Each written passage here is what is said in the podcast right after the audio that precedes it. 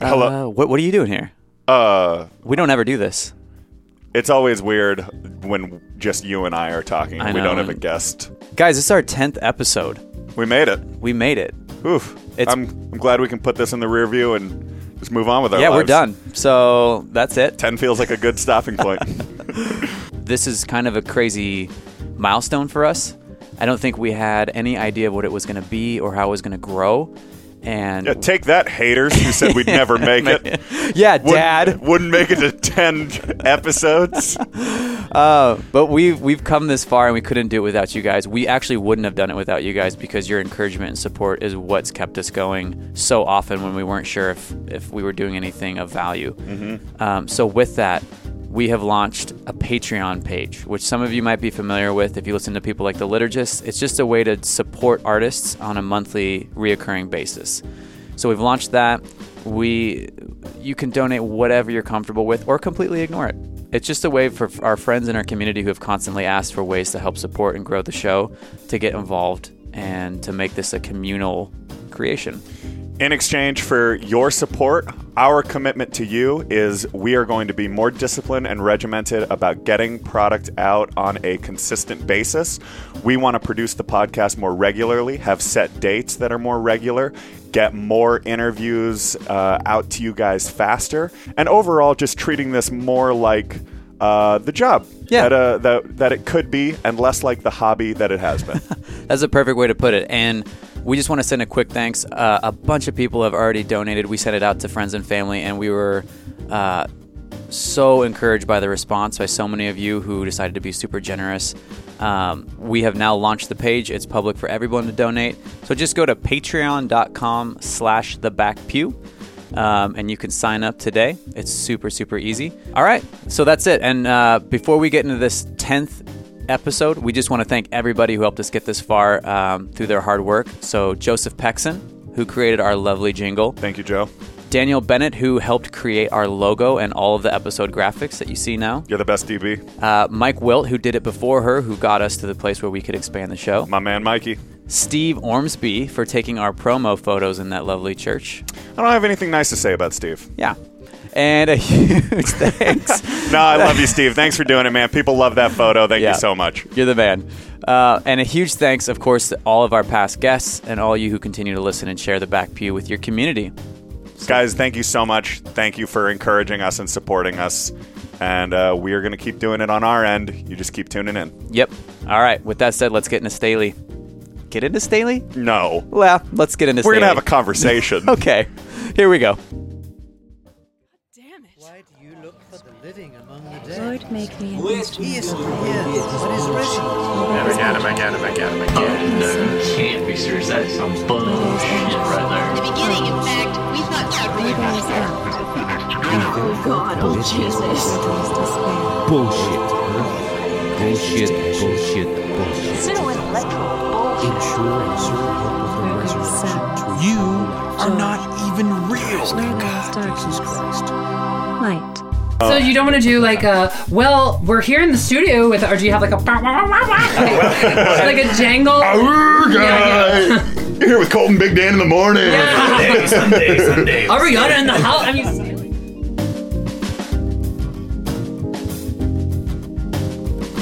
Um, we generally just like to start by uh, you just introducing yourself, whatever that means to you. Hey everybody, I am Staley Munroe. Nice. Thanks I for being am here. a- an artist, an advocate, and um, a uh, freelance actress and artist. You're a Renaissance woman. Yeah. Yeah. I do it all, and I'm here to talk to you guys about. Uh, We're talk about whatever comes up, honestly. Yeah.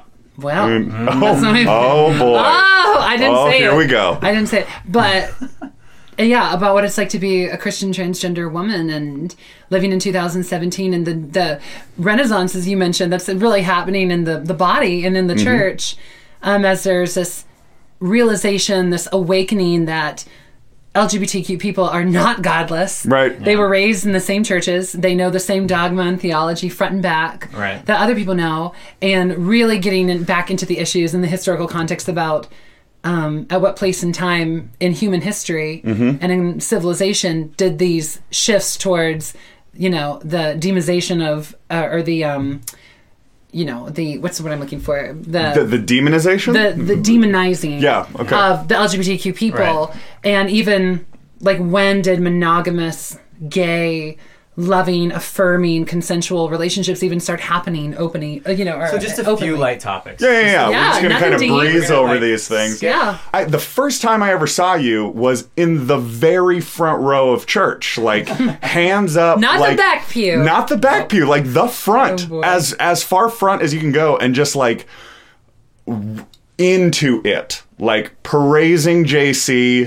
hardcore, and it was like uh, it, you just don't see that often in the church. You don't see you. It, it was like do you you must feel like you're somewhat on the fringes of like both of these worlds Oh, yeah. that you that you live in Oh yeah, um so for me like that's just such an interesting venn diagram that you live in the Sure. middle of Well, I mean, I think that being transgender is a very interesting intersection that you live in, and um, anyone who is a human being has a transition experience of, of one nature or another.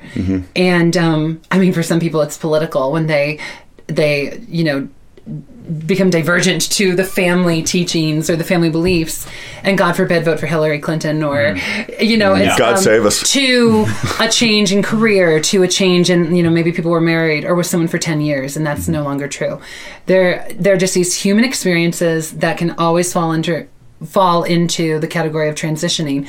And for mine, that happened to be gender and has a um, has biological and medical and social ramifications on a lot of different levels.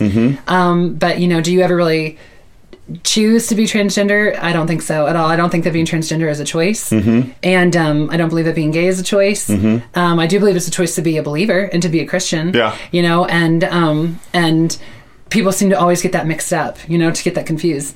But um, i being in church, go ahead. you no you first i interrupted excuse That's me okay. Well, but and it's interesting you should say that because being in church for me, you know, was almost never a safe place. But um, I always knew that there were good things there that I needed, and I was saved at a very early age, and you know never stopped pursuing god. And it was actually my getting to a place and allowing god to be a part of my transition that really saved my faith and mm-hmm. prevented me from like kind of throwing it all away and being like oh i just i can't take the double standards and the pain and the and this pervasive ambient um, disapproval of my very existence and this uncomfortableness uh, of people giving themselves a pat on the back to, e- to even accept me to the barbecue Yeah, totally. or to be kind to me because it was this like Christian environment. See what, you see what I did there? brought her, brought her to the barbecue. guys. yeah good work good work right, Cole. like oh, you're so noble because you become like the, the token trans person. Yeah. and um, that everyone is like, well, you know, is she is she your case file or is she mine? You know, like do we do we do, do we let her go to the women's like Bible study? This is weird. Um, and if I had a dime for every person who told me I'm I'm the first or only transgender person that they ever met, let alone have any level of relational equity with, Yeah. you know, I could buy us all dinner at Red, Lo- Red Lobster. You know. oh goodness a red Okay. lobster Fuddruckers. oh man So I know what we're doing after this podcast. i haven't been to red lobster shrimp. in a minute And I, but I think that that's so important to realize. Like you're saying, oh, you just don't see that every day, and maybe you do because we have no idea how many transgender people are really. that's out a good point yep Um, because uh, I think that for a very long time, even in the millions, there are people because. Uh, Politically everyone wants to kind of throw this very small number. Oh relatively speaking you know the transgender population in the US alone is just it, you know it's so minimal. Like why do we have these bathroom issues? Or Yeah. you know why are we making this case for this itty bitty minority group of people? And there's really no surefire way to say to how many there are mm-hmm. because for for decades and decades and decades I mean transgender people have always been here mm-hmm. throughout every culture. And the goal is to assimilate into the cis normative society as seamlessly as possible and many just start whole new lives. So they are your coworkers and they are your colleagues and they are your friends and they may be the person serving you your communion at church and you have no idea that they're actually transgender. And I, I think it's interesting that there is this kind of there's there's this sense that like oh well all of a sudden now there are transgendered people. Like like all of a sudden They they want rights. All of it. It's like they just came out of because because you look back like even a few years, a few decades, a few generations, and they're like, where are they? And it's like probably just miserable. Probably just quietly, many sadly quietly living suffering. their lives. Yeah, many, many are very much suffering. I want to give a quick. Uh, just re, re what do you call it? Uh, just a Recap? reintroduction. Okay, Yeah. okay. That um, in terms of uh, terms, Mm-hmm. uh, we always say they're transgender people. There's no transgendered. Gotcha. Okay. Like the ed. Okay. Um, there's they're transgender people, Okay. or trans women or trans men, you can it. say, and um, y- you know, it's always good to. Yeah, whenever you're interacting with a trans person, you know, to just be cool enough to be like, "Hey, what are your PGPs?" Mm-hmm. Which are um, preferred gender pronouns, and uh, you just never know. I, some of the most attractive men I've ever laid eyes on were trans men, Hmm. you know, and some of the most beautiful women you could ever meet are trans women. So it's always, uh, but then there are other people that are earlier in their transition or in a different place, Right. And so if you're ever kind of uh, feeling a little ambiguous or a little uncomfortable, to make yourself comfortable, they'll be 99.9% of trans people will not have a problem with you just being like, I just want to be respectful and cool. What are your PGPs? And just be real, real cool about it. Yeah, and like, the oh, acronym out there. To right. And so I said, well, some mine are she, her, hers. Gotcha. Just like, and I, I'm, a, I assume you guys are his, him, his. Uh, so yeah, Awesome. you know what? I mean, Isn't it funny to actually be asked that? Hey, like, yeah, oh, it is. cool. I Just think that you even have that. I think before this even good. starts, where I'm like pre-apologize for the stuff I or Dan might ask. That's not like uh, Oh. in line with what you're just saying, like the PGPs and the proper things. I feel like we're gonna have to like step on some minds. Feel free to correct us on anything because by correcting us, you will be helping people who happen to listen. I appreciate that. we will take these bullets for you, Yeah, listeners. Please. No, bother. Well, there you have it. Barely 10 minutes in, and a straight white man botches a term in a highly sensitive conversation. Ain't that typical? Staley is a true gem and a wonderful friend, so she handled my verbal no no with grace and class and kindly corrected and educated me. Didn't change the fact that I felt embarrassed, silly, and worried that I had offended my friend, or perhaps even one of you out there tuning in.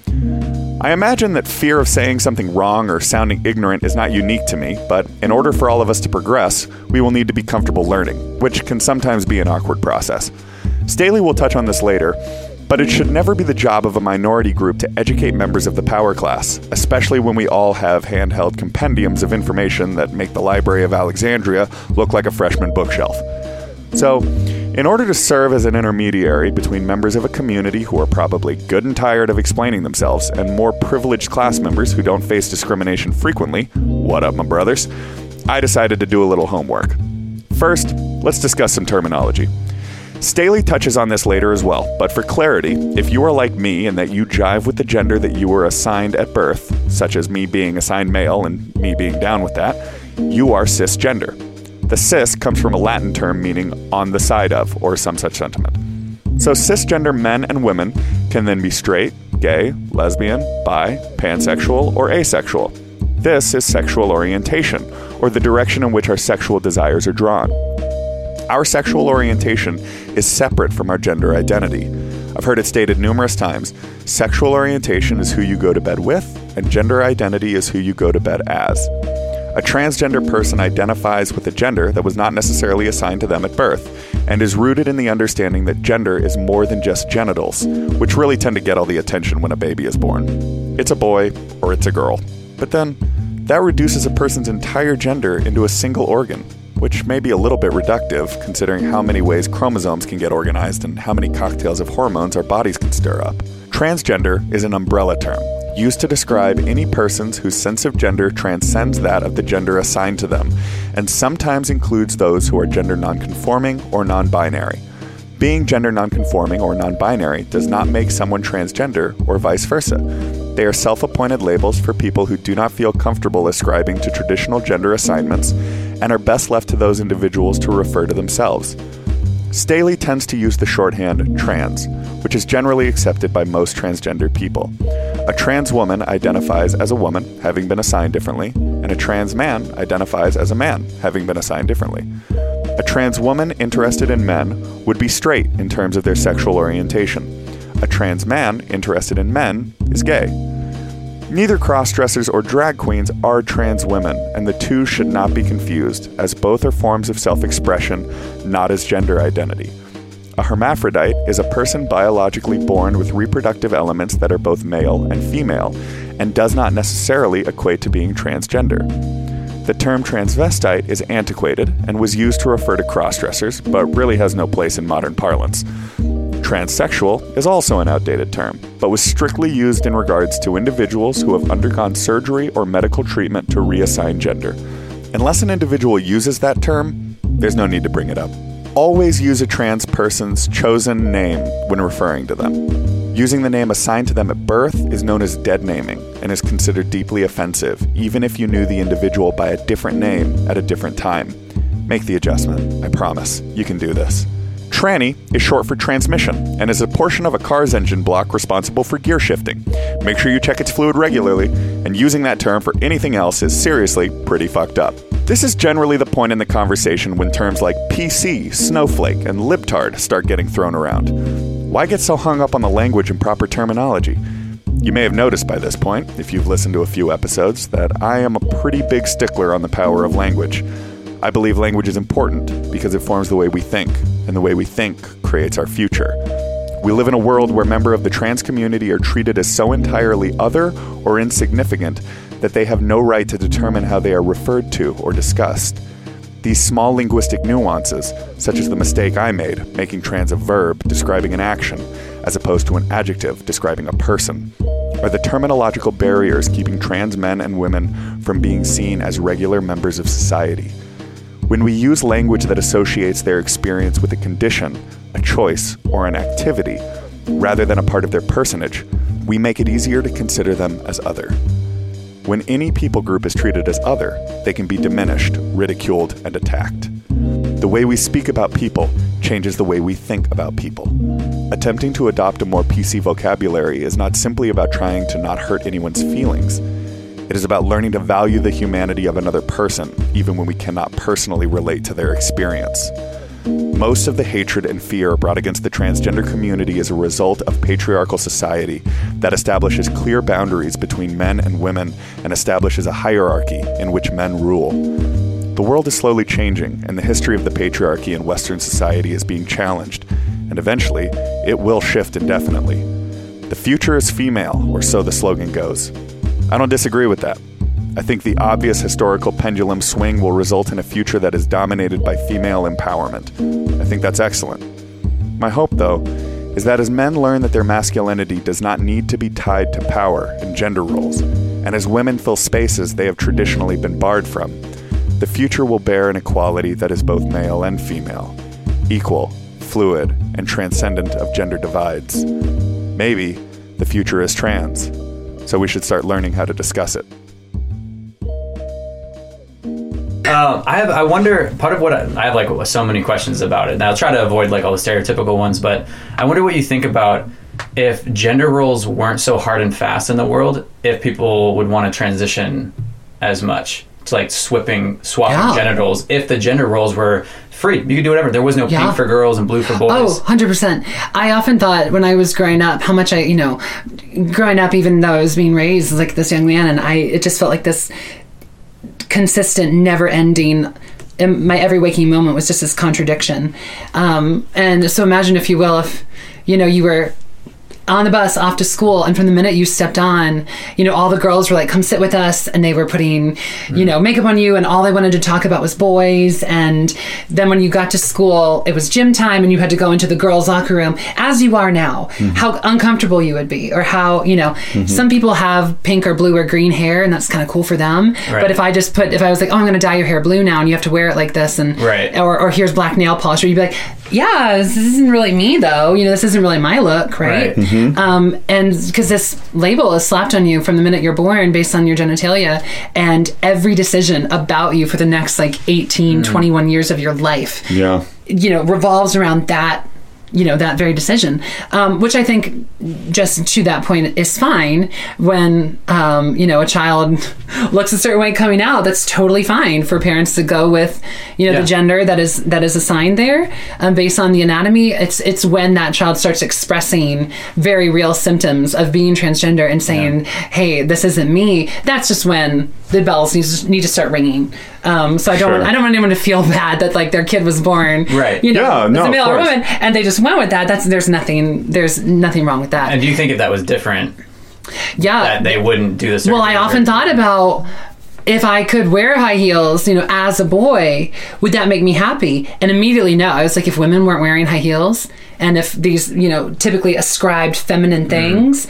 If anyone could wear heels, I was like, well, would that make me happy? Because then I could wear, I could do all these feminine things that I'm craving Sure. to do, Right. uh, and I could still be a boy. So would that make everybody happy? And that paradox was just like, as as a child, I'm thinking about this, like Yeah. 10, 11, 12 years old. I've had this conversation with Yeah. myself, and it was like, no, because then it's not. Then I'm the the fundamental issue that I knew what was wrong is that there was a that there was um, a dissonance between the way that my gonads and my body was developing and the way that my mind was tracking and the way that I mm-hmm. was thinking was tracking and the way that I was feeling and behaving was tracking. So there was a deeper mental connection to the actual gonads development and your mental state of being outside of what the gender role was telling you. 100% and that's yeah and that's actually scientific and uh, they, it's called the brain sex theory and i hope that everyone listening you know takes the time to google it and really I think there's going to be a lot of Googling. Yeah. Yeah, that's what- and yeah. the cool thing, well, and it actually was um, coined by a Christian psychologist who specializes in transgender studies and physiology and, and psychology, and um, recognized that there there's medically you can documentable evidence in transgender people that the brain tracks towards the opposite gender that the gonads are developing, and they do have a way now to to cite that and to find that.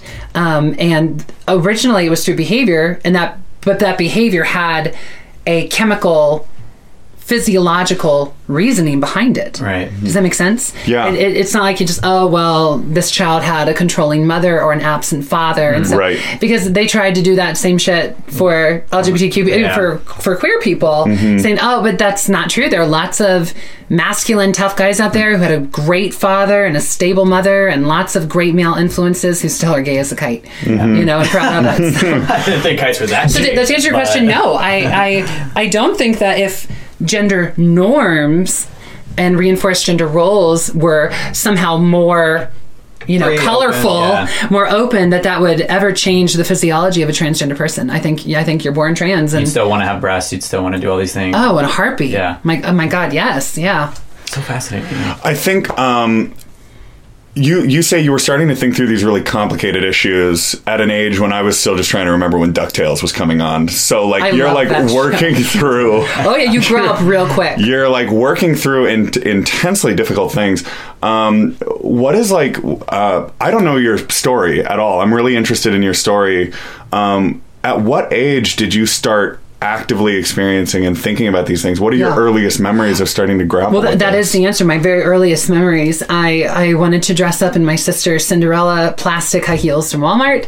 I was obsessed with Glinda the Good Witch from The Wizard of Oz, which my father should not have let me watch at the age of like four years old. Um, Terrifying. You know, oh my God, those monkeys. And I um, have seen Christmas videotapes of me coming down the steps because back in the day, because I am ancient at 31 years old we Oh would, man! I know, right? Uh, we got to cancel So the podcast. We got to we got to Yeah, cancel the so podcast. LA. We had no idea. We had no idea. my time is short. Uh, they would set out the Christmas gifts and decorate the tree on Christmas Eve night. So the house was not decorated for Christmas. There were no, there was no tree, anything until after we went to bed. And then mom and dad would stay up all night and like actually build the Lego playsets and and take the dolls out of the box and you know fill the Oh my toy room with these beautiful Whoa. displays. Holy yeah. crap. My mother was a very prominent art director at Lazarus, and I think her ah. visual merchandising really came alive that day. So when we come, and there's video of me running down the steps with my dad's, you know, like 1989 uh, camcorder, and I make a beeline. I run down, my eyes are bright, and I'm like, oh, and we inhale, and I make a beeline for my sister's dolls. You know, at, at like three years Hmm. old. It's just there's no, there's no odds for that. Hmm. Yeah. Like what is it in this three year old's mind Hmm. that everything about my development? I mean, what I, I had an absentee father through Yeah. the first three years of my life. Like no, Right. You know, well, my- it, sa- it sounds like it's it sounds like uh sounds like there's like a great family dynamic. I mean, like that is, is that At the time, well, my parents didn't divorce until I was seven. Okay. and uh, which is still you know very early age. But I was manifesting all kinds of Sure. um, d- documentable uh, trans symptoms right off the bat, and I wanted very much to. I mean, like you hear my father's discomfort in the video. Hmm. You hear my mom trying to justify it, knowing that she's on camera. Like, oh, he just likes the baby. He just wants to be with the babies. Yeah. That's Yeah. okay. Just like colorful things, yeah. But I was like.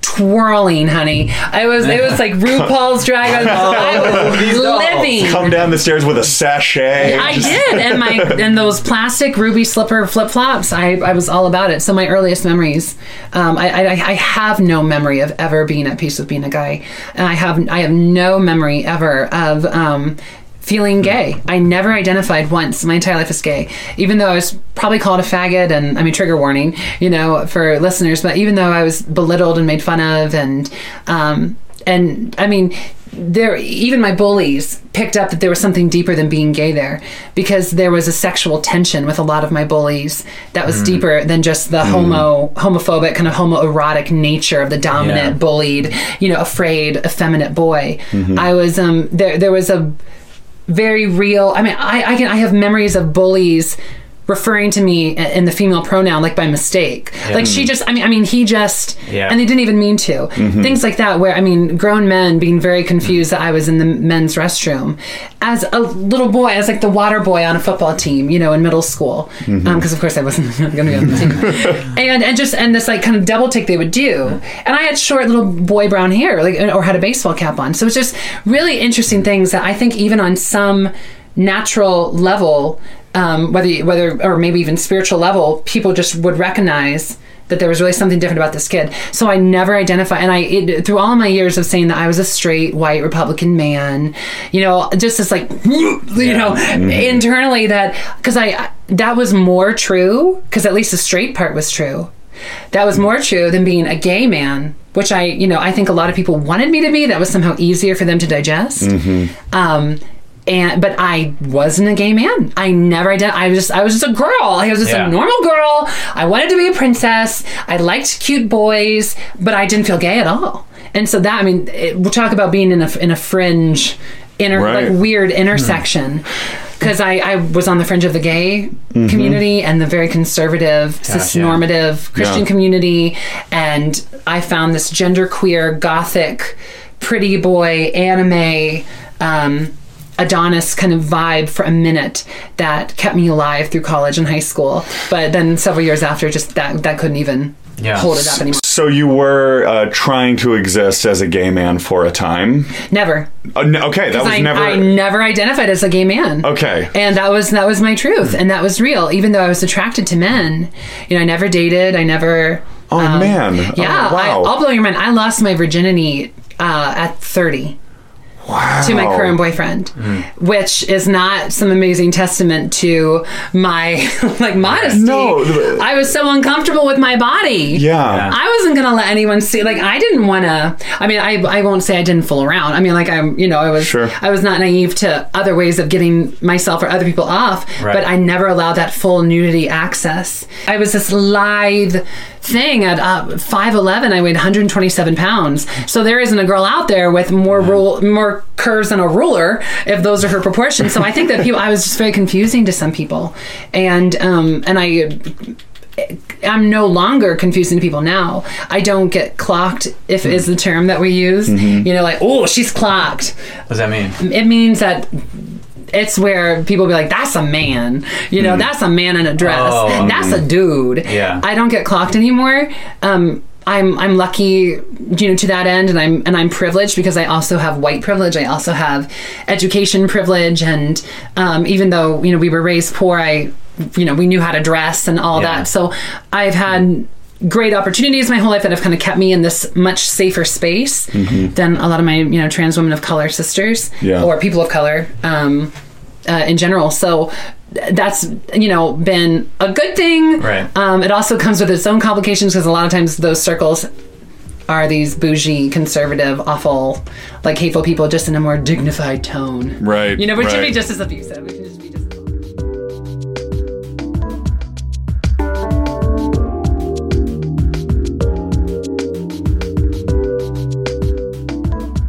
Did uh, are you growing up in a religious home? Are your parents very much so religious? yeah Okay. my um my mother more so than my father um you know, my mom really tried to make it work for seven years with my dad. I, you know, have no resentment for her getting out. My father was a porn star. He was a sex addict. Wow. Remains one. What? Yeah, it was really interesting. right, we need to make this a longer episode. Wow. Uh, in that, God. you know, people, I think that a lot of uh, conservative, and I'm, I'm never trying to hijack the conversation, but there's a lot I want to say too. No, please. I think go. The floor, of- the floor is Are yours. Oh, Yeah. thank you kindly. Yeah, I know. I do think that there are a lot of Christians that want to search for sexual brokenness in the family to create some sort of prophetic or uh, hyper spiritual atmosphere around you that conditioned you to be this way that you are. Yeah. Because they're looking for reasons to excuse your existence Hmm. or to justify why you wound up that way and what alternative course there needs to be to swing you back around to God's original intent, you know, intent or Yeah, yeah. purpose for your life. Because you're living in sin and you're not walking in the fullness of God's design for your life and rah, rah, rah, which I think is a load of horseshit. Um, so th- the fact that my um, my upbringing was very religious and uh, w- had wonderful perks to it too because I still learned the word. I still learned Greek and Hebrew, and um, I I don't think any church out there is perfect. Some certainly do get it much more correct or, or better than others, and others are far more damaging and horrible than some. But I, I my memories of my faith and my upbringing. Um, at the time were wonderful. And i loved the people around me who i think were very well meaning and I have, I have no resentment towards them whatsoever because they were doing the best that they ever could. Because remember again i hear constantly in 2017 that i am the only trans person these people even know. You know they, don't- they, they don't know anybody else. Right. um, they can be like caitlyn jenner right? You know and that's it. And that is so not fair. That is so not right for the you know people who have been trans for you know um, decades and decades and have been fighting for acceptance and normality in society. But um, going back to being raised in this conservative religious Christian home, um, I, I think it actually still prepared me to enter transition. Um, in, in the healthiest place I possibly could. We all have to get kind of unfucked up. You know, there, there are aspects to how we are raised or um, things that our parents do, even with the best of intentions, that we have to process through, Yeah. you know, and recognize that that was their own brokenness. Um, but if you're looking for a reason to excuse why someone is trying to, oh, well, you know, their parent was a Right. porn star, Yeah, so right. clearly there was all this sexual brokenness in the house. But um, that did not, Yeah. that never touched me um, Mm-hmm. in a like implicitly damaging way because I didn't even know until I was, you know, an adult. Until I was like, I think t- like 25 years old is when I even found out. How do you relate to then uh, with God as a father as a narrative? Like highly gendered language is all male. Well, did you know that, that the Holy Spirit is actually referred to in the female pronoun? Sophia. Uh, the wisdom. Well, I, yeah, but I'm the in ancient Jewish Jewish texts and in a lot of the original manu- manuscripts of the Bible is based on the Holy Spirit is referred to in the female pronoun. Um, it's not he, it's her, and it's not him, it's she. So do you see the, the Holy Spirit as female? Absolutely, because I think that the Father and Son and Holy Spirit are the epitome of relationship, hmm. and that's what they've always reflected since the dawn of creation is the family, and it's it's it is the fundamental unit of relationship. It's the father, it's the mother, and it's the child, and that is hmm. that is the whole. Pla- it's it's not this all male, which Yeah. would look more gay anyway. Yeah. you know, Oh, like, yeah, by yeah, the way, or at least very egotistical. But it's Father, Son, and Holy Spirit who is the the mother heart of God. It's the nurturer. It's the connector. So what about that? What about someone who's gay with two dads looking at that same paradigm though? How would they look at a father mother being the I think everything else in society would. I like. I think that they still have plenty representation of a heterosexual, uh, you know, situation there, where they would. They still have the presence of a father, mother, exemplified everywhere else that they look, and I think they would more readily recognize in an early age that they are the minority, or that something is different about their family unit. I, Does that I make think- sense? Yeah, I'm just always trying to bridge gaps for understanding God in a way that doesn't reflect what you experience or what you feel. at Well, surely, moment. So yeah. like if you're like I have I have two moms and then everything is like, oh, husband and wife and a son is the Yeah. Trinity. That that now that paradigm doesn't work for me. Well, except for things are not all father and wife with the Trinity. And that's, mm-hmm. I think, part of the problem, you know? And I, I think that if we had a correct understanding of the Trinity, uh, and and we're doing things right, if you will, and it was this like idealistic situation where everything flowed out of that correctly, there wouldn't be as much of a problem with two dads raising a kid. There wouldn't be a problem with whether it was my mom or dad or whatever else. Right. I do think that the original concept of family with um, with the Holy Spirit being female plays a great deal into the the mind blowing theory that you know Adam was cre- created hermaphroditic because you have to have a scientific explanation for why hermaphroditic people exist in this world. They're not just a random anomaly that happens in a petri dish or because of a nuclear explosion. People have been born with both reproducing uh, or with both reproductive parts for since forever. Yeah. Mhm. And there are people who are have dual chromosomes or XXYY. There are people born with uh, maybe a functioning penis and functioning breasts. So what's the people point? born with both? So follow me. So if God says, "Let us plural make man in our plural image," Mm-hmm. and that plurality is father, mother, child. There's a female representation. So the Godhead makes man on the sixth day, and you have to have a scientific explanation for hermaphroditic people who are born with both who are born with both parts. He was made complete. Like there was absolutely nothing about Adam that was lacking anything. So this is my theory is that he was created hermaphroditic and then when God looked at that and said, "But you have no partner," because he was made in God's image. And Right. God is everything that is good about being female. He is everything that is good about being male. Mm-hmm. You know, God is not limited to to a big ball sack in the sky. Mm-hmm. You know, he's not he's Thank- he is a Thank, deity thank God. That would, I'd be so out. yeah out he is not you know it's he it's he's not a man that he should lie the word says so my theory is that then when god took the rib or as ma- many documents say the side or the part of adam to make eve i think that he then took those parts out of the originally hermaphroditic Adam and made Eve. And that's why when he says, Oh my God, bone of my bone, flesh of my flesh, and for this reason a man shall cleave to his leave his mother and father's household and mm-hmm. cleave to his wife, and the two shall become one.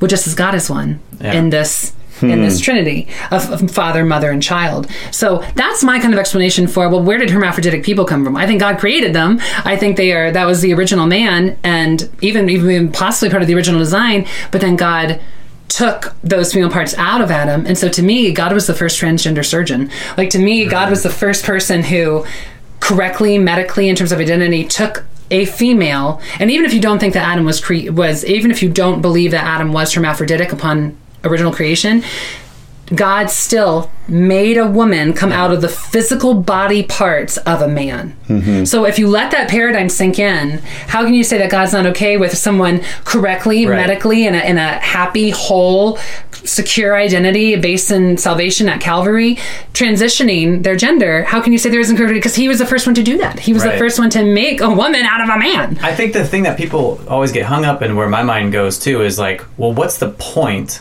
of having different genders if the two opposite genders aren't supposed to come together and be one? All this is time. where people like. This is where people like have issue with homosexuality. Oh, I think sure. almost more than transgender because you're like you're still dating a man that feels natural. Well, they want to make it anatomical, and they want to Yeah. glorify genitals to this place of it, that they are one of the one of the formal sacred categories. Yeah. you know that you ca- that this this is something you can never change. This is a matter of eternal security and salvation. Is like the genitals. Yeah. and we don't see that exhibited anywhere in Scripture except for in circumcision, which the whole New Testament is like not about anymore. Yeah. Mhm. and it was radical that Paul would even say the same man who like went in on oh they were given over to their sinful lust and which is a whole that's explained so beautifully by the way in in Matthew Vines' book God and the Gay Christian.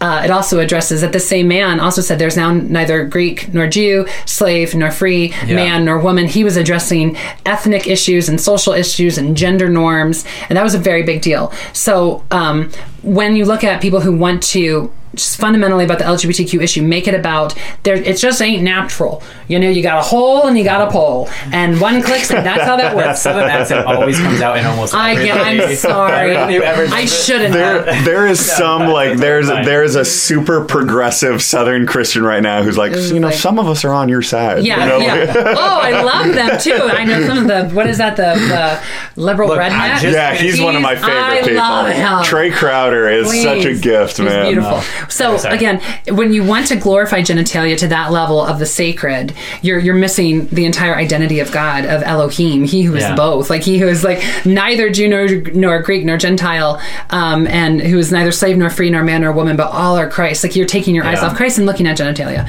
So I think that that's idolatry on one end, and also to make it uh, that is it, it. There's a whole chapter in the book Right. that is that addresses that theory of well then if it is about that then what happens if a woman can't bear children or what if a man loses his balls at war or is castrated or chooses celibacy what is the gift of celibacy even about if the genitals are sacred? Are they not mm-hmm. sacred in the case of that gift of celibacy which god gives anyway? So that would be in contradiction to his original design if that's what you're going with.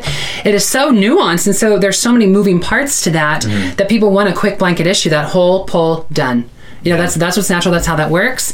But we don't see that exhibited in science. We don't see that in the natural, and even in the animal kingdom, where where there are all kinds of species of animals that can change naturally the way God created them. They change their genitalia entirely, and their gender changes completely. Yeah. Um, and that's like that's important. God made that clownfish right where that And happens. we're, we're like really okay with variety in different areas i think one of the commentators i read who's a homosexual christian he talks about the variety of adam and eve and their eye color like Oh, if, they were, 100%. if they were born with brown and blue eyes where do we get green where do Hundred we get percent. where- like I did a spectrum. painting. Yeah, I did a painting in for Bible class as extra credit in middle awesome. school, and I thought about that, and they were both like. 35 feet tall. I think Adam was like 47 feet tall. Mm-hmm. Yeah. And Adam had skin like diamond, like actual diamond. Like he like was like twilight this. version like Uh, yeah. Well, no, I mean like diamond. Oh, Right. And his eyes were like um were like fire red, and his hair was just like white blonde gold. Yeah. And Eve uh, was the weirdest shade of like gray, taupey, dark Mm. brown, and her hair was like natural, like this burgundy purple gradient. You know, because I thought like, what sort of avatar-looking people Yeah. were these people who were designed to exist for eternity, who were designed to never age, who were designed to not encounter any toxins or evilness? You know, these Right. original beings made in God's image without under under no influence of sin or death or the fall or the ramifications thereof in which I think there's an argument even for that like we live in the fall like I mm-hmm. don't think that God intends for people who are born blind or born autistic that that is necessarily his perfect divine will for them I think God can be glorified through any situation but there's still free will we still live under the fall there are these consequences of sin in this world that you can't say well that's just how God made them. You know, that's just Yeah. how, how God wanted it. See what I'm saying? Yeah. So, so again, Adam and Eve might have looked like. I mean, you have to have a chrom, or you have to have a, a D, genetic DNA, scientifically accurate answer for why the variety in people that exists do, yeah including I think, I think people. honestly trans people would say well there's sin in the world and sin breaks gender it makes you come out like a hermaphrodite or be that's that to me i would could hear a It's, thousand yeah, it's, it's the same. It's the same like the justification of like Yeah. trying to excuse homosexuality or not excuse, but trying to paint homosexuality as a mental disorder Yeah. or as a mental illness. It's that like, well, it it stems from that same brokenness because people can't people can't allow the nuance. Yeah. They don't know how to Yeah. grapple with. sorry Go ahead. or you're Calvinist. Like that was one of the first things we tackled in our first episode. If you believe in total depravity, then Yeah. as soon as you came out of that womb, you were dirty and broken, and then you being transgendered is just evidence of that. Sure. And so it's just like, geez. Well, then we're you- all in you it together. We're- we're all in it conversation? And together. we're all in need of the same Yeah. I savior. guess- Yeah. And if you're going to plead the shed blood of Jesus Christ at the pearly gates, that's what I'm pleading Yeah. too. So I'll see you there. And being straight doesn't get you to heaven. Absolutely So- not. And I don't think that God calls anyone from heterosexual from homosexuality to heterosexuality. I think God calls us all to purity. We're getting balls deep in the theology of gender over here. In the past 10 minutes, we've bounced from notions of God as a female, to the nature of the Trinity, to Adam's hermaphroditic genitals, to God as the first transgender surgeon, to the Christian condemnation of homosexuality, and a dash of Calvinism there at the end. Did it feel a little jarring? I thought it did. So let's take a quick 15 second breather before going any deeper. You ready? Hit it.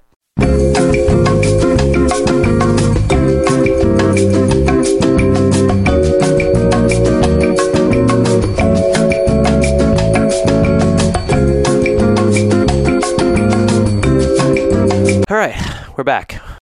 Almost all the beliefs we discuss in this episode have their foundation in the book of Genesis. Beliefs about how the world was created, why humanity and nature function the way they do, and ultimately, who is this mysterious God behind the heavenly curtain driving the world forward. Lots of controversy, confusion, and sadly lots of hateful discrimination have found their justification in a misunderstanding of the first three chapters of Genesis. So, I felt it necessary to jump into the mess and help sort out at least a modicum of the confusion. First things first, almost all Hebrew scholars agree Genesis 1 is a poem that depicts God designing a world with defined boundaries between binary opposites, meaning you have light and darkness, heaven and earth, land and sea filled with birds and fish, day and night marked by the sun and the moon, and ultimately male and female created in God's image as both masculine and feminine. Quick note on God's gender, since talking about God as a woman tends to upset anyone who believes God is strictly Our Father who art in heaven. Where's our mother? What happened to our mom? What did he do to our mom? Something happened. Somewhere in heaven there's a porch with a dead lady under it, and I want this story. Somebody's got to check the trunk of God's car for bleach and rope and fibers. Well, how can we not have a mother? At least maybe God's divorced. Maybe he has an ex wife. God's a single dad and he's raising us alone, and we're praying, like, and he's like, I'm trying, it's just me up here. Going on. Maybe maybe your life is your time. This is our weekend with dad. That's what life is. Is your weekend. And then when you die, you go to mom's house. Earlier, Staley made a reference to a feminine Hebrew word for the Holy Spirit. The word is ruach, which means spirit, and is a feminine noun. However, it's important to note that the Jewish people thought of this term differently than Christians do. As the Jews had no word or concept for the Holy Trinity, it's not a biblical word, and there was no solid doctrine of the Trinity until around 300 years after Christ's death. So when the Jewish people use the term ruach, it is far more focused on God's creative force or energy within the world. Much like the feminine noun Sophia is wisdom personified to describe the way God created the world in the book of Proverbs. Furthermore, the first description of God's nature is actually that of a female. Genesis 1 2 says, And the Spirit of God, which is Ruach, again a feminine spirit, hovered over the waters. The word hovered in the original Hebrew is rachaf, I don't know how you say that, but it is almost exclusively used as the term for the way a female bird incubates its egg by hovering or resting over them in a nest. The same word is found in Deuteronomy 32:11 in the midst of this exact same metaphor, saying, quote, "Like an eagle that rouses her chicks and hovers over her young, so God spreads his wings to take them up." So yes, the authors of Genesis always intended for God to be understood as both feminine and masculine and everything beyond that binary. Which brings us back to God's boundaries and binary opposites rooted in the creation story of Genesis. While I don't think Adam was a hermaphrodite who transcended the gender binary, as Staley suggested, it's only because I don't believe Adam was actually a real person at all, but rather a symbol for all life inspired by God. The noun Adam is also the masculine form of the word Adama, which means ground or earth. In the book of Genesis, it's often rendered to mankind, um, and Eve's name is derived from the Hebrew word to breathe, which I can't pronounce in the actual Hebrew, but it's tied to the notion of a generative life force. So Adam and Eve are simply the recipe for all human existence. We need a material body formed from matter or earth and a life force animating us with energy. Lastly, we need companionship, both with other humans and with the divine to experience true wholeness. This is what the authors of Genesis desire to communicate, and not some kind of doctrine to govern our sex lives. I'm fairly convinced that not only is the story of Adam and Eve poetic fiction, but the first 11 chapters of Genesis, known as the primeval history, are completely mythological as well.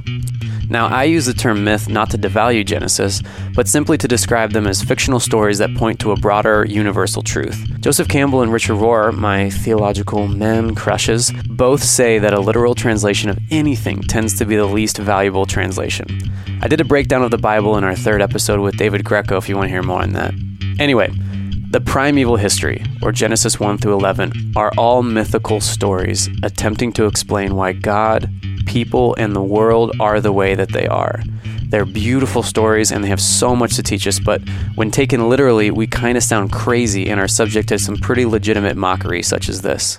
It starts out messed up in the beginning in the book of Genesis. In the beginning, there was Adam and Eve. And Adam and Eve had two sons, Cain and Abel. And Cain and Abel got married. To who? Where did these mystery bitches come from? I like messing with Christians, but Me too, Eddie. Me too. There are four key stories in the primeval history. The first is Adam and Eve, second is Cain and Abel, third is Noah and the ark, and the last is the Tower of Babel. And I bet most of you heard these if you grew up in church. I'll give an honorable mention to the brief reference of the Nephilim in Genesis 6, who were apparently the offspring of sons of God who had sex with daughters of man and we're essentially demigods like Maui from Moana, which is pretty cool and yet pretty insane if you take the whole Bible literally, because that means you believe that there were once half God, half human people walking around, and if you believe that, it seems like transgender people should be relatively easy to accept because they're at least still 100% human. All of the stories in Genesis 1 through 11 are so crazy and so epic, and guess what? After Genesis 11 ends, there's no mention of them ever again in the rest of the Hebrew Bible. Because all of a sudden in Genesis 12, Abraham, the father of the Christian, Jewish, and Muslim religions, enters the picture, and the entire genre of Genesis switches from epic mythological tales about how nature, humanity, and society were formed to a biopic with an incredibly narrow focus on one man in one secluded region of the world. You don't have to be a Bible scholar to feel that massive shift. It's like you were watching Cosmos and then someone suddenly turned on Seinfeld. Radically different genres, radically different perspectives. I believe the authors of Genesis 1 through 11 want to help the reader develop a necessary lens through which to understand God's character and our purpose as His people. They hope to describe a God who is concerned with our well being, who establishes healthy boundaries, and then invites us to cross them only when we fully understand the reasoning behind those boundaries. In the New Testament, Jesus becomes the ultimate boundary crosser by literally transcending the divine human boundary, the law sin boundary, and basically every cultural boundary established by religious leaders and Jewish tradition. Jesus only really makes sense if you understand the transformational arc of God's people who went from only understanding God in terms of binary opposites to a people who could understand God as embodying all that is paradoxical, mysterious, and graceful. That's what I think Staley is trying to do, and I appreciate her so much for it. Whew, that was a lot. Again, do you need 15 more seconds of rest before we finish the episode? You do, don't you? Okay. All right, hit it. What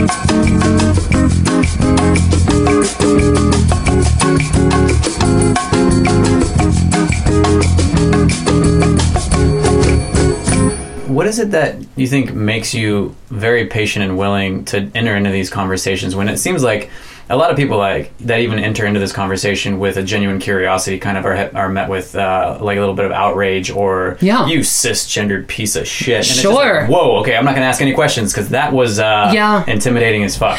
I, it's the same reason that there are riots at Black Lives Matter rallies. You can't get mad at them if you know what they've been dealing with their whole life.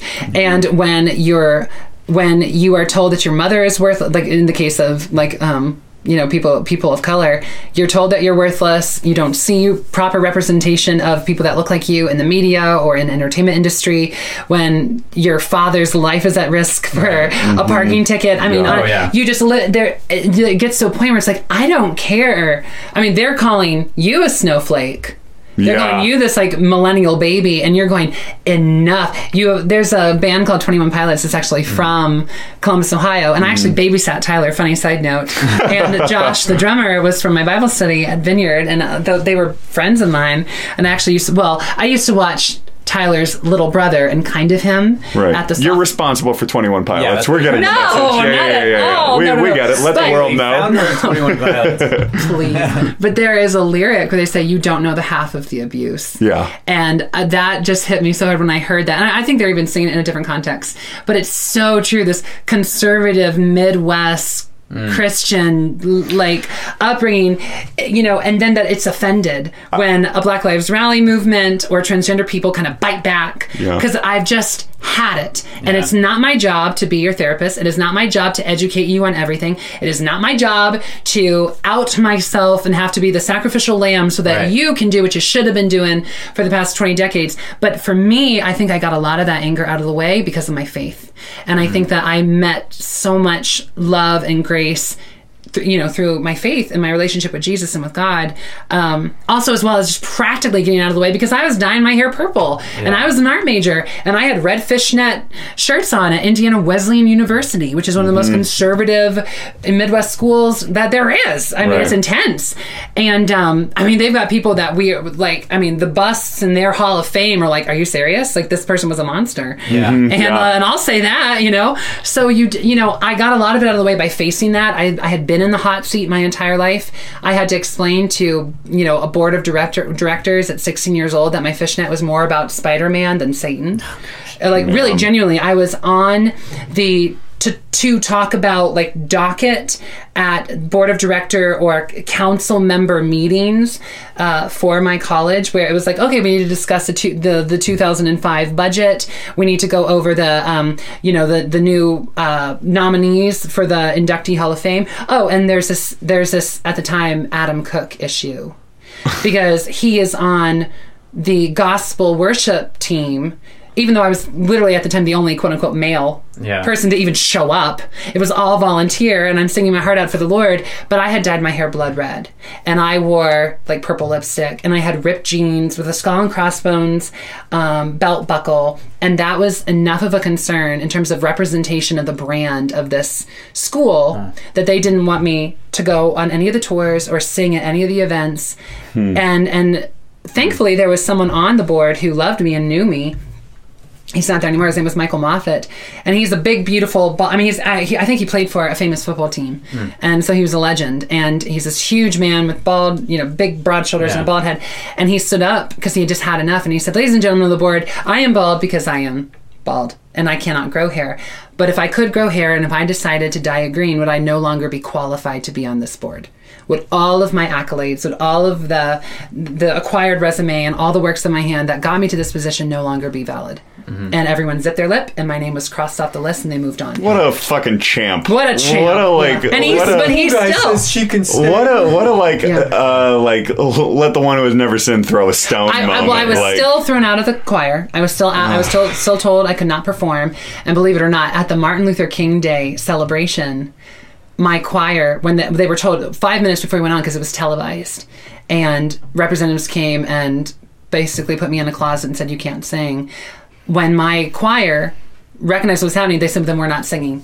And they're like, "You're on in five minutes." Like, we're not singing, and they stood up for me, and it was a very tense moment. And, and the choir director was held responsible, and I think was like kicked out of her position. I mean, just all these awful political things that was chalked up as rebellion and Yeah. uh, you know, a bad attitude and, and poor leadership and all this, simply because they were like, Staley's heart loves Jesus, and you know, he is here to sing his heart out, you know, and and the whole time I'm even hearing that, I'm like, I'm not a he, like just you know, Yeah. oh, it was I it was so that. abusive, it was so twisted, just because you're you're villainized constantly, your very existence, your presence. And and that's what is really what all these policies are about is if hmm. you want to do that in the privacy of your home and behind a closed door that's the only place that we're going to allow you to do that. You cannot exist in public. You cannot expose that just- just stay out of sight. stay out of stay- sight yeah. yeah. and that's really what all these policies are about is to is and that's all we want is to be able to th- to exist in public and thrive and be ourselves and be seen as a very real normal people that we are Mm-hmm. and uh, to not have you know this the stigma over us that we are um, base uh, deviant Mm-hmm. and that we are just baby out with the bathwater you know we're just with every vile thing this is not true Yeah. Hmm. well i have a question for you too Go for it. um, and yeah. so much sorry the last question I, it, it couldn't be answered in two sentences um, Yeah. maybe if i was No. like so articulate like You so are- Maya Angelou you, you know, are fine. today we will ask ourselves um, do you rise uh, but my question for you two is uh, twofold. One, and this is, I mean, I'm very happily in my own relationship, so assume nothing. But would either of you, as two straight heteronormative, like you're heteronormative, not just heterosexual, but heteronormative, uh, would either of you either be open to dating a trans woman? Yes or no? And if so or not, why not?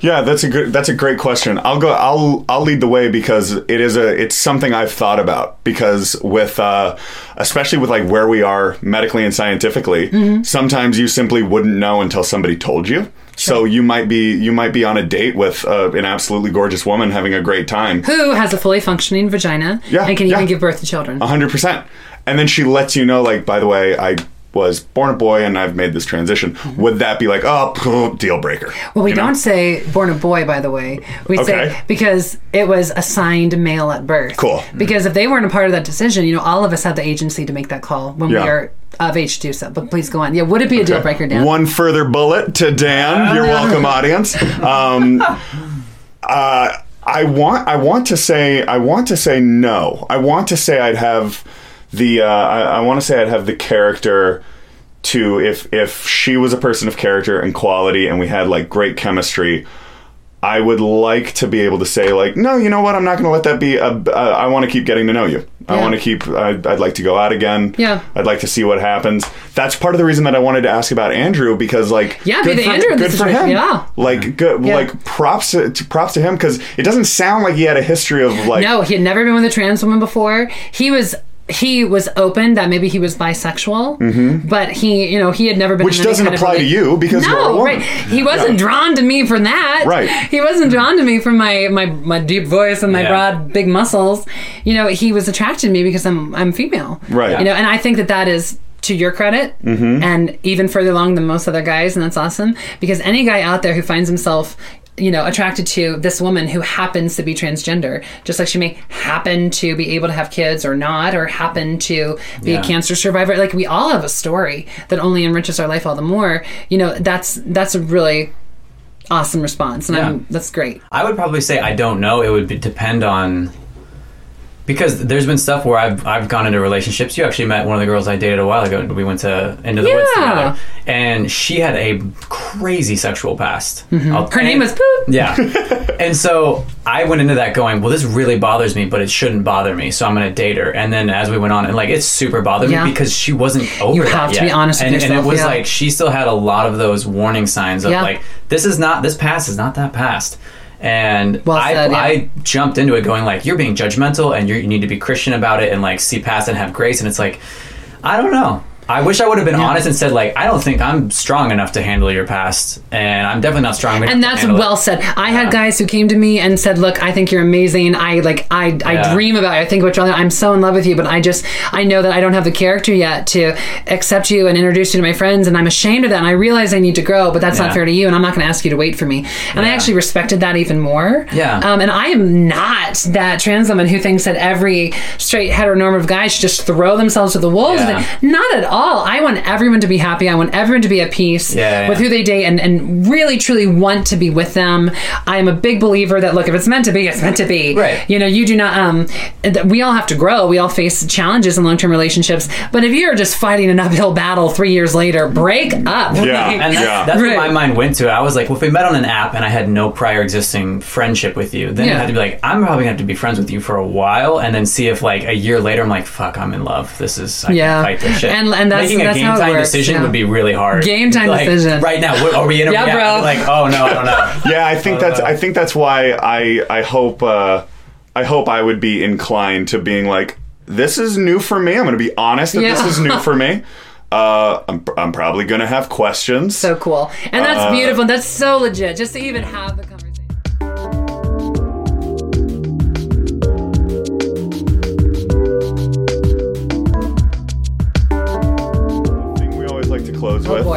is uh, some version of if The you Star could. Uh, Banner. Yeah. yeah, yeah, yeah. This is where you have to drop a hot beat. Yep. This is where you. Uh, this is where you get to spit. Yeah. s- Can I spit can, some can I get a beat and I'll Yeah, just let say no no no no don't do that Um, please yeah. no. we always like ending with if you could communicate uh, anything about God or faith or uh, your experience with anybody else who might be listening, Yeah. what would you like to communicate to people? He's he's never going away. He will pursue you endlessly and relentlessly um, in in such a way that is so beautiful and so surgical um, that you will see time and time and time and time again how he will meet you in the belly of a whale or in your darkest hour or in the most unreal of circumstances um, because he loves you. And I would say to that person that, you know, who Jesus is, is never about what you do or don't do or what you've done or what you haven't done or where you're at or, or where you were. Everything about about who jesus is is is loving you and is knowing you and is about um bringing you into his presence. So that's the one thing I want everyone to walk to walk away with. It doesn't matter what like what you're juggling with right now, um, whatever your transition story is, out of you know like a Republican senator to you know now an atheist abortion loving, you know just these these things that you hear, or someone out of a drug transitioning into rehab, or someone transitioning from one job to another, or I've lost a child, I'm going through a divorce, or I'm LGBTQ, and or I'm trans, you know, I'm trans. I don't I don't know how to begin to have this conversation with God. He loves you. He will continue. to- He will always come after you, and He's not going anywhere. He loves you. You mm-hmm. know, and that's that's real love. Is you? He'll never leave you. He'll never forsake you. Those are His own words. So believe Him. And I say this to all those straight men out there who are listening, even they're just bros of yours, pals of yours. Mm-hmm. It it was not women screamed as long as they wanted to give them the right to vote, but it wasn't until men partnered with them said these girls have a point guys Yeah. guys listen to these women. I agree with them. And there were it was i mean black people were screaming you know we want to be free you know they were and it wasn't until other white people said guys listen to them they're right. Yeah. we need you. I need you. My sisters need you. We're the most murdered minority group in the entire world. Globally speaking the most murdered people group in the world is is trans women of color is transgender women. And uh, especially transgender women of color implicitly. Uh, we need you because uh, it is when you guys hear the jokes it is about caitlyn jenner. It is when you guys hear the references to even to a cisgender woman that she looks like a man or whatever. Just and what's wrong with that? It's when you hear them joking about a guy who's slightly more effeminate. You know you you need to step up because you are our first and in many cases last line of defense um, to being killed and to being to being treated you know really as just as second rate subhuman um, you know, citizens. So I love you guys. I'm so grateful for what you're doing. We need you. And I know maybe you guys feel awkward or silly sometimes. Maybe your dads or uncles or like, you know, your guy friends from college have become somewhat arm's length with you. My dad Don't- doesn't listen to this, so I'm not worried. but don't be, and even if you did, don't be afraid of that. You guys are doing the right thing. I love you. I'm so proud of you. Thank you. Thank you. We love you too. You're the best, Dave. I love you. Oh. All right. It's not getting mushy, guys. All right, we're gonna cut it short. All right, we're all gonna hug.